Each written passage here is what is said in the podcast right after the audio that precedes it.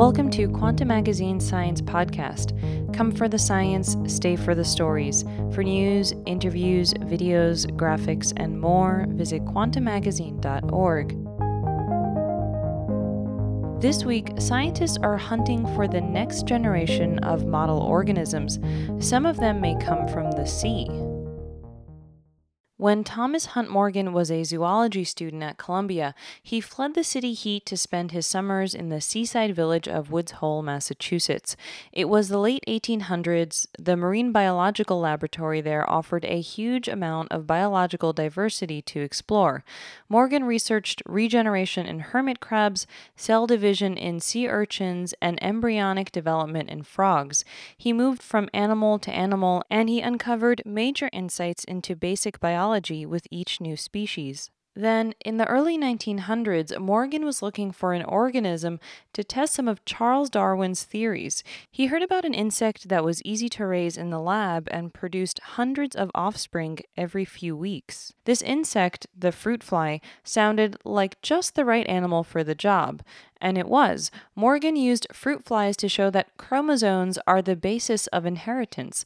The discovery set the stage for modern genetics and earned him a Nobel Prize in 1936.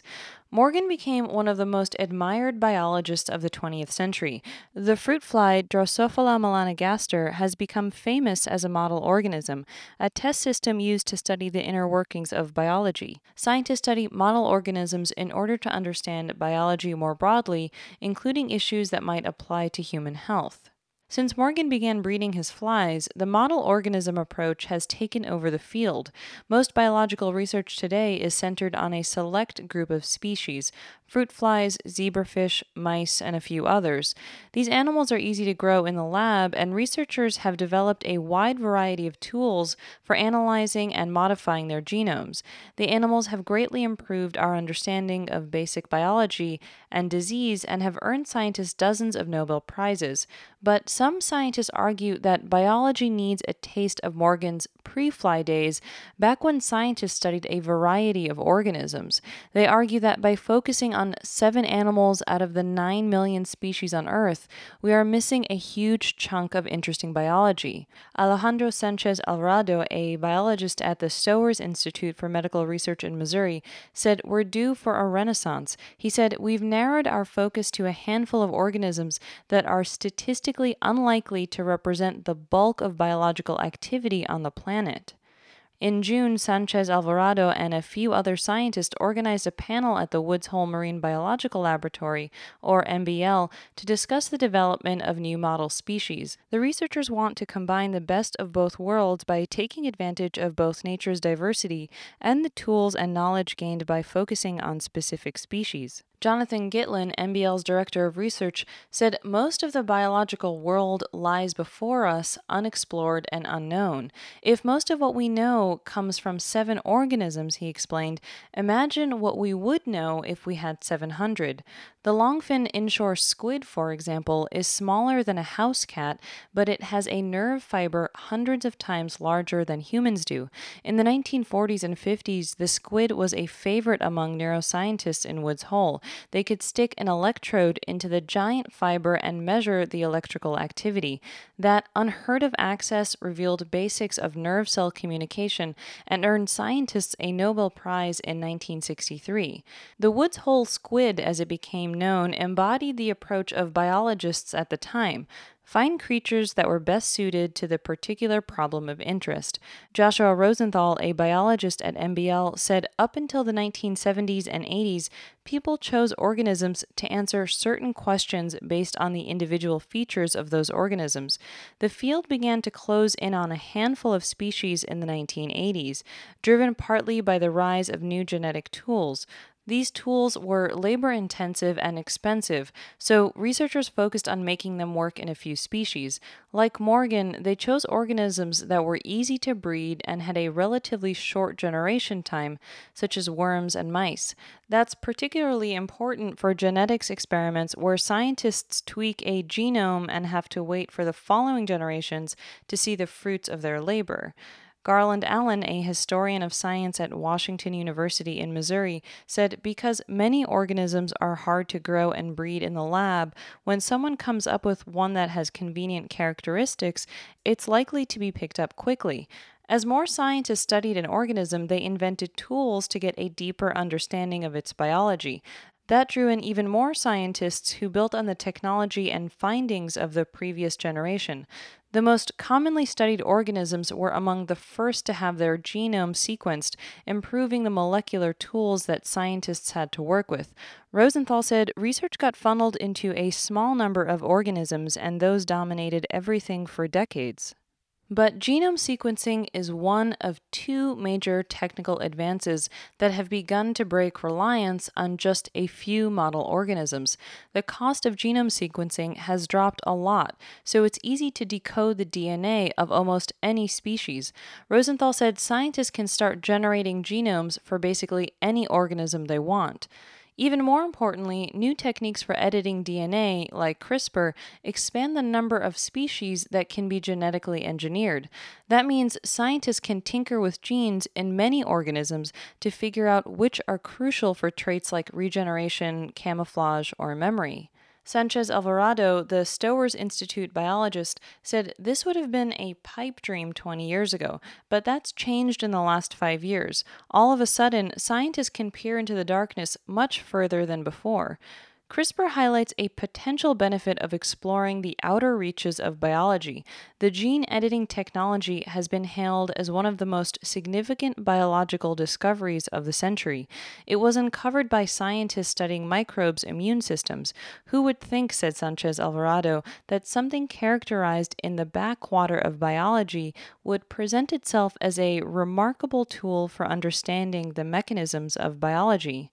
A broader approach could also help fill in the biological gaps not covered by worms, flies, and mice. None of these organisms can regenerate body parts and they don't live very long. Those are two traits that could be of great interest for human health.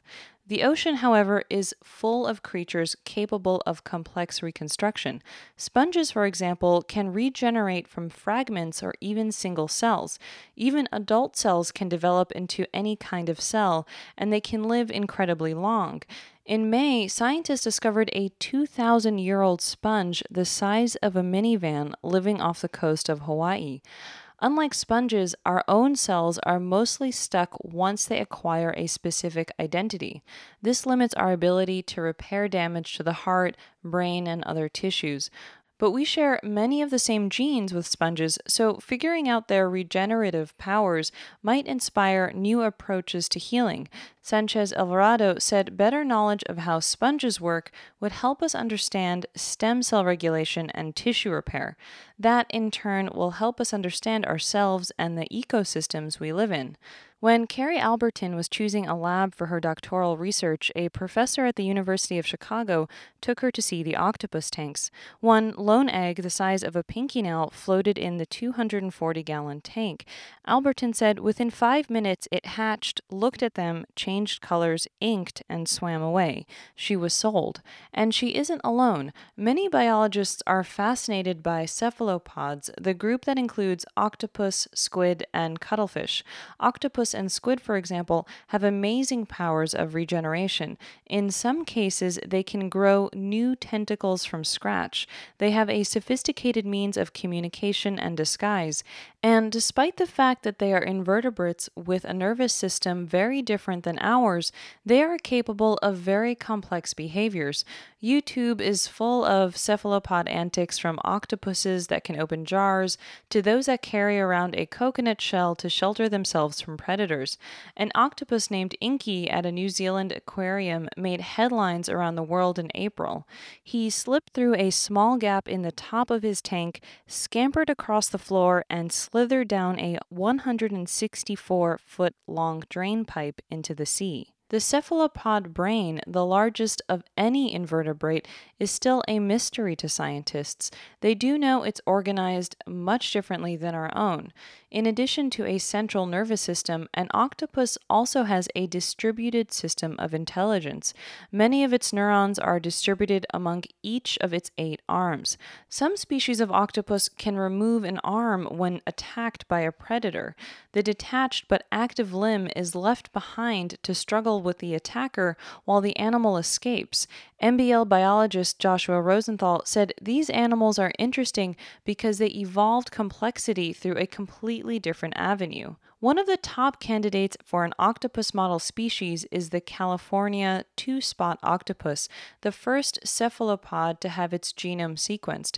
Its genome, published last summer, is nearly as big as our own, and it has more genes than we do. The genome hints at molecular innovations that might drive complex behavior. One of the most surprising findings of the genome study is a large family of proteins called the protocadherins. They help determine how neurons connect. Before sequencing the octopus, scientists thought that only vertebrates had large numbers of these proteins, but the octopus has 168 different kinds compared with our 58. Cliff Ragsdale, a neurobiologist at the University of Chicago who led the project, said they are now starting to look at octopus neurocircuitry. They hope this will explain why the octopus has so many of these proteins. They think a diverse group of protocadherins makes for a more diverse set of neuronal connections. Rosenthal said these proteins make a code for how to connect nerve cells. The more elements to the code, the more complex the code. But he said no one has yet been able to test this in a hypothesis driven way. If the two spot octopus attains model species status, Ragsdale and others will have more molecular tools to tackle these questions. They can then begin to do more controlled experiments, eliminating the genes for certain protocadherins and analyzing what happens to the neural circuitry. When Sanchez Alvarado, Rosenthal, and Gitlin were planning their model organism workshop, they invited scientists studying an array of species, from freshwater flatworms to crustaceans, squid, and coral. Individual researchers praised the benefits of their pet organisms and how they might reveal new biological secrets. Corals could help us track global warming's impact on the ocean. Squid might give us insight into the tight relationship between hosts and their resident microbes. Crustaceans, which have a broad diversity of body plans, could show us how limbs develop. Sanchez Alvarado asked scientists to imagine that they weren't limited to the traditional animal models. We can start using organisms again for their biological attributes, he said. What are the big questions we want to ask? What organisms can we use to answer those questions? Some of these organisms have already become minor models, so studied in 5 to 10 labs rather than the hundreds or thousands of labs focused on flies, mice, and worms. Sanchez Alvarado and a handful of others, for example, study a planarian flatworm as a model of regeneration, but it's difficult for individual labs to develop new model organisms. The process is risky and requires time and groundwork, which may interfere with scientists' ability to get grants and publish new papers. MBL leadership aims to make the process more systematic. The lab wants to be a hub for producing new model organisms, taking on some of the foundational work.